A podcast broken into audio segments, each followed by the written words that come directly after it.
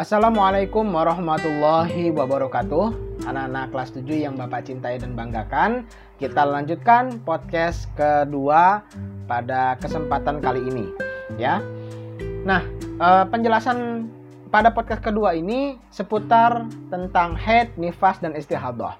Pengetahuan tentang head, nifas, dan istihadah ini tidaklah terbatas pada perempuan semata Walaupun perempuan itu yang mengalaminya ya laki-laki juga harus tahu. Kenapa? Karena laki-laki punya ibu punya, mungkin punya adik perempuan nanti juga kalian punya istri atau nanti kalian punya anak perempuan. Ya sehingga uh, pengetahuan head nifas istihadah ini tidak terbatas pada perempuan saja. Laki-laki juga harus tahu. Laki-laki juga kalau memang uh, apa harus mengajarkan jadi bisa mengerjakan gitu ya. Atau setidak-tidaknya kita memaklumi bahwa ada keadaan-keadaan spesial tertentu bagi perempuan yang itu berbeda dari laki-laki. Dan ini adalah uh, sebuah pemberian dari Allah Subhanahu wa taala kepada perempuan, ya. Keistimewaan spesial dari Allah pada perempuan yang memang memiliki uh, sifat biologis yang berbeda dengan laki-laki. Yang pertama adalah haid. Nah, apa itu haid?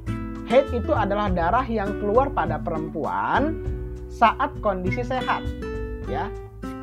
Adapun ciri-ciri secara umum, darah tersebut adalah kental, hangat, baunya kurang sedap, kemudian warnanya berangsur-angsur dari hitam, merah tua, kemudian e, merah muda, semakin bening e, sampai kemudian e, biasanya di hari-hari terakhir itu e, sudah bening, ya.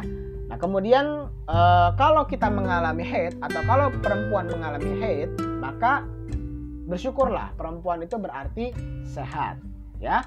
Nah, kapan perempuan mengalami haid? Perempuan itu mengalami haid yang paling minimal berumur 9 tahun. Paling kecil berumur 9 tahun. Ya, tetapi umumnya sih biasanya belasan tahun, 10, 11 atau 12 ya. Nah, kalau memang belum haid ya uh, tidak tidak masalah. Ya nanti uh, ada saatnya kalian yang perempuan nih ada saatnya uh, mengalami haid. Begitu ya. Jadi paling kecil berumur 9 tahun. Nah kemudian berapa lama terjadinya haid itu setiap bulannya? Nah masa haid minimal adalah sehari semalam. Ya. Uh, dihitung dari keluarnya darah yang pertama kemudian uh, keluar darah pertama lalu nanti keluar lagi misalnya darah kedua di jam berapa keluar lagi darah ketiga di jam berapa keluar lagi misalnya di jam berapa. Kalau dihitung kalau sudah melebihi waktu 24 jam atau sehari semalam ya maka itu dihitung sebagai haid ya. Catat garis bawahi ini baik-baik ya. Nanti ada penjelasannya Nah, biasanya haid itu terjadi 6 atau 7 hari. Ada juga yang mungkin 9, 10 hari. Paling lama haid itu 15 hari. Kalau setelah 15 hari darah itu masih terus keluar, maka darah itu bukan lagi dikategorikan sebagai darah haid.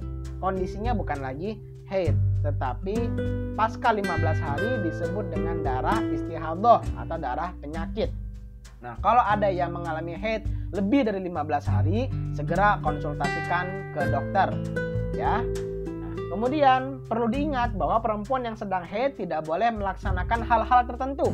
Yang pertama adalah sholat, ya nggak boleh sholat orang yang sedang haid. Yang kedua tidak boleh berpuasa, mau puasa wajib ataupun puasa sunnah tidak boleh kemudian membaca dan menyentuh atau memegang Al-Qur'an ya karena kalau menyentuh, memegang Al-Qur'an, membaca Quran mesti dalam keadaan suci.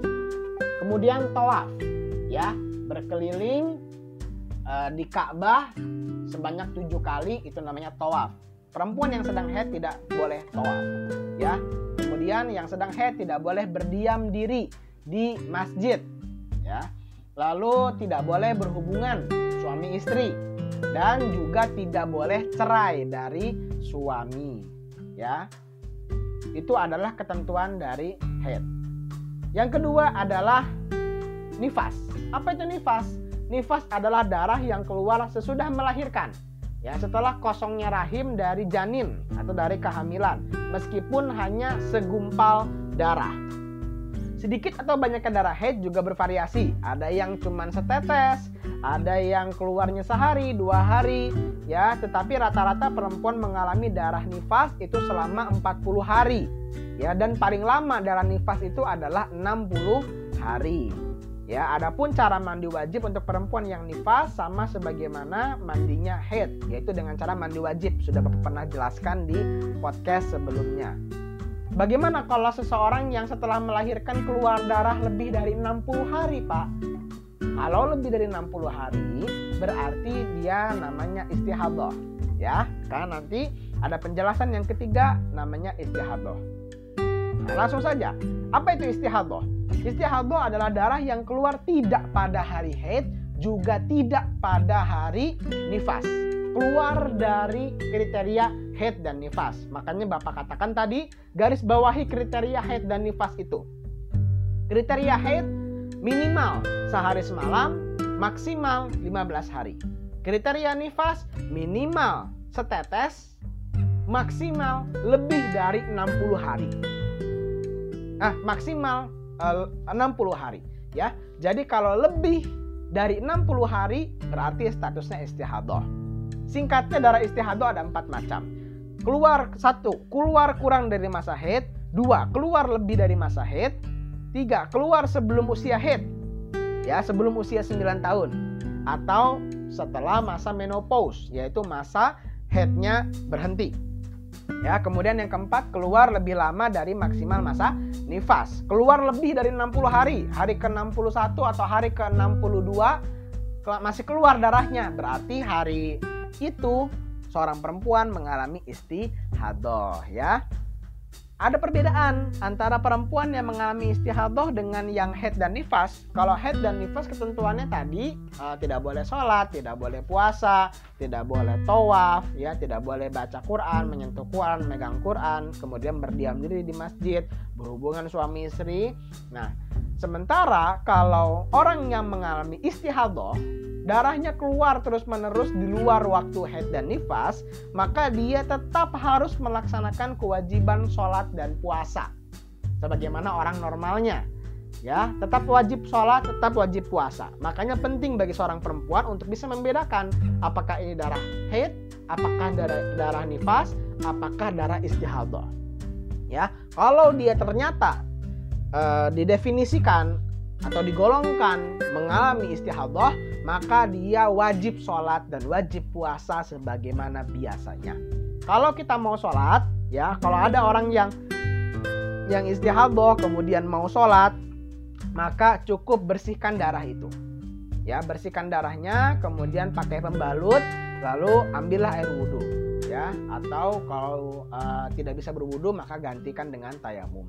Ya, jadi uh, orang yang istihadah berbeda kondisinya dengan orang yang head dan nifas. Nah, oleh karena itu penting bagi seorang perempuan untuk mengetahui hari atau ciri-ciri dia head. Begitu ya. Baik, uh, kita akan lanjutkan pada podcast ketiga, sesi ketiga terkait dengan cara bersuci. Ya, ada mandi wajib, wudhu, dan tayamum. Nah, tetapi uh, Bapak potong ya, Bapak sisihkan ke podcast sesi ketiga supaya Ananda semua tidak bosan ya mendengarkan podcast terlalu lama. Jadi podcastnya sebentar-sebentar. Yang penting Ananda semua memahami materi yang Bapak sampaikan. Segitu dulu materi kita pada podcast sesi kedua kali ini. Mudah-mudahan apa yang Bapak sampaikan bermanfaat. Jangan lupa dengarkan podcast sesi ketiga. Wassalamualaikum warahmatullahi wabarakatuh.